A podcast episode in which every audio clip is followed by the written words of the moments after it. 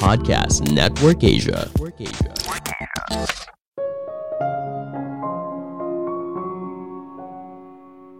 Ketika kita mengeluh, kita cenderung ingin mencari pembenaran atas situasi yang kita alami, bukan mencari solusi atas masalah yang sedang kita hadapi. Halo semuanya, semuanya, nama, saya Michael. Selamat, datang di podcast saya, Sikutu Buku. Kali ini saya akan bahas bagaimana cara mengeluh yang lebih elegan dan produktif. Kita mungkin kenal dengan seorang yang sering kali mengeluh. Bukan cuma soal hal besar, tapi kadang pada hal kecil. Daging yang terlalu keras, AC yang terlalu dingin, udara terlalu kotor, dan sebagainya. Mengeluh sering kali dicap sebagai sebuah kebiasaan yang buruk bukan hanya bisa berdampak buruk pada kesehatan, tapi juga pada hubungan personal dan bisa menghambat kesuksesan. Terus, kenapa kita justru sering mengeluh? Misalnya, ketika mengalami sebuah kejadian buruk, kita sering kali bercerita apa yang kita rasakan. Bukan hanya untuk berbagi, tapi cenderung mencari pembenaran, mencari dukungan, dan meneguhkan kalau kita berada di posisi yang benar. Jika hal ini dilakukan terus-menerus, sayangnya tidak akan membuat situasi jadi lebih baik. Sebaliknya, situasi bisa saja jadi lebih buruk. Kenapa? Karena manusia pada dasarnya sulit menutupi apa yang dia rasakan. Jadi, ketika kekesalannya terus memuncak, hal ini mungkin saja memperburuk hubungan kita dengan orang lain. Sebelum kita mulai, buat kalian yang mau support podcast ini agar terus berkarya, caranya gampang banget kalian cukup klik follow.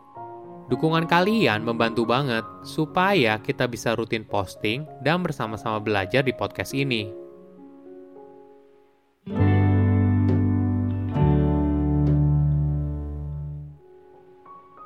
Apakah kamu pernah mengeluh? Kemungkinan besar pasti iya. Ketika kamu berinteraksi dengan orang lain, tidak 100% interaksi tersebut merupakan hal yang positif ada kalanya kamu justru mengalami kejadian yang negatif. Coba bayangkan skenario ini. Kamu bekerja di sebuah perusahaan, lalu suatu hari kamu merasa atasanmu tidak adil. Dia memberikanmu begitu banyak pekerjaan, dan parahnya lagi, kadang hasil pekerjaanmu tidak diakui di depan bos besar. Tentunya hal ini boleh dibilang merupakan ketidakadilan. Kamu pun kesal dan mulai mencurahkan apa yang kamu rasakan kepada rekan kerja kamu. Ternyata rekan kerja kamu juga merasakan hal yang sama. Selanjutnya, setiap kali kalian bertemu, entah saat makan siang atau saat bersantai, kalian berkeluh kesah tentang kelakuan atasan tersebut. Kesempatan ini menjadi momen untuk menegaskan kembali kalau kalian benar dan atasan itu salah. Semakin sering kamu dan rekan kerjamu berbicara buruk soal atasan, hal ini perlahan-lahan pengaruhi perilakumu di depan atasan.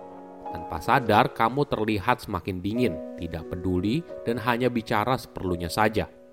Komunikasi kalian semakin terasa asing. Pandangan kamu soal atasan tersebut sudah bias, dan kamu tidak bisa menemukan hal baik dari orang tersebut. Jika kondisi ini tidak diperbaiki, hal ini tentu saja bisa berdampak buruk pada karirmu di perusahaan tersebut. Di era sekarang, hal ini terjadi dalam skala yang lebih luas. Misalnya, kamu mendapat pengalaman yang tidak menyenangkan.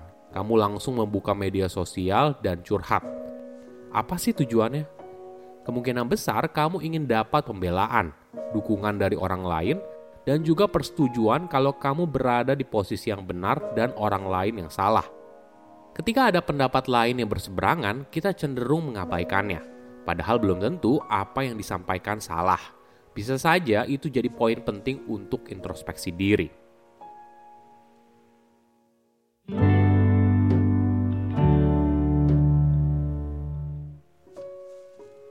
Ada sebuah perspektif yang menarik.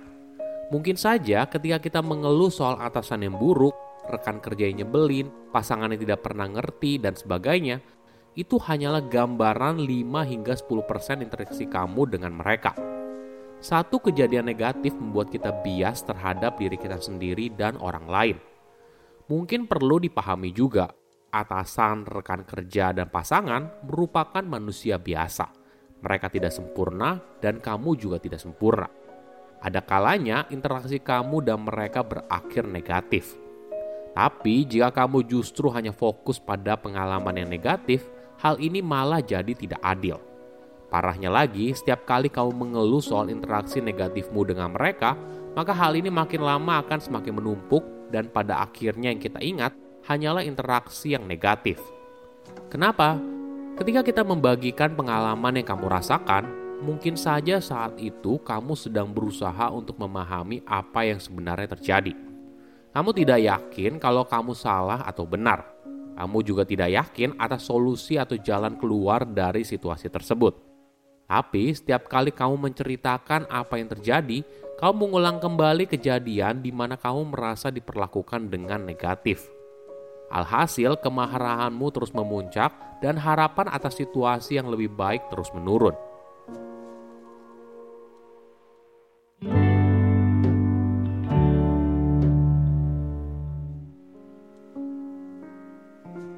Oke, jadi gimana? Apakah ada cara yang lebih baik?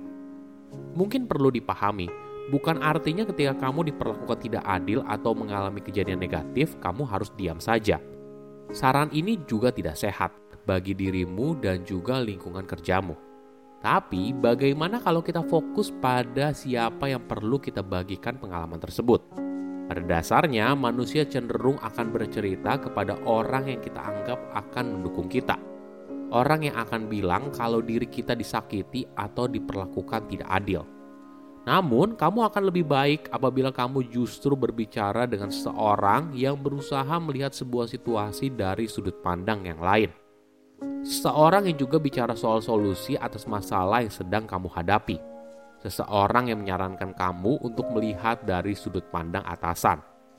Nah, dengan cara ini justru bisa memperbaiki situasi Mungkin saja kamu bisa punya hubungan yang lebih baik dengan atasan kamu, dan kalian jadi mulai berusaha untuk saling memahami. Kenapa hal ini penting?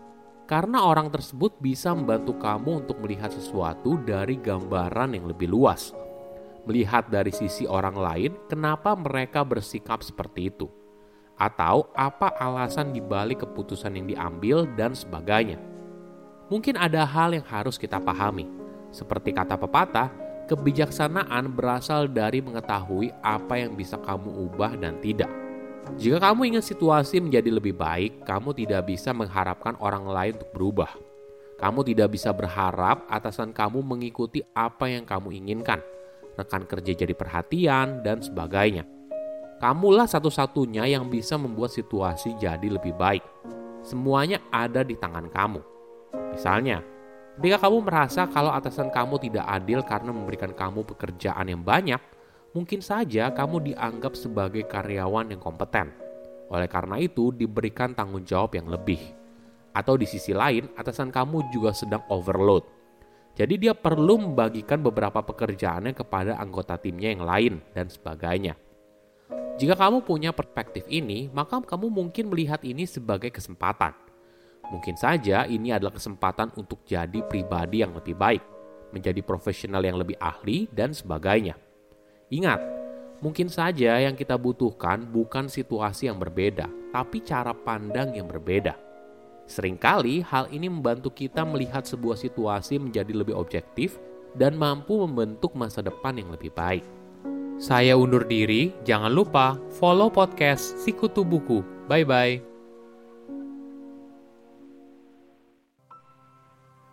Pandangan dan opini yang disampaikan oleh kreator podcast, host, dan tamu tidak mencerminkan kebijakan resmi dan bagian dari podcast Network Asia. Setiap konten yang disampaikan mereka di dalam podcast adalah opini mereka sendiri dan tidak bermaksud untuk merugikan agama, grup etnik, perkumpulan, organisasi, perusahaan, perorangan, atau siapa pun dan apa pun.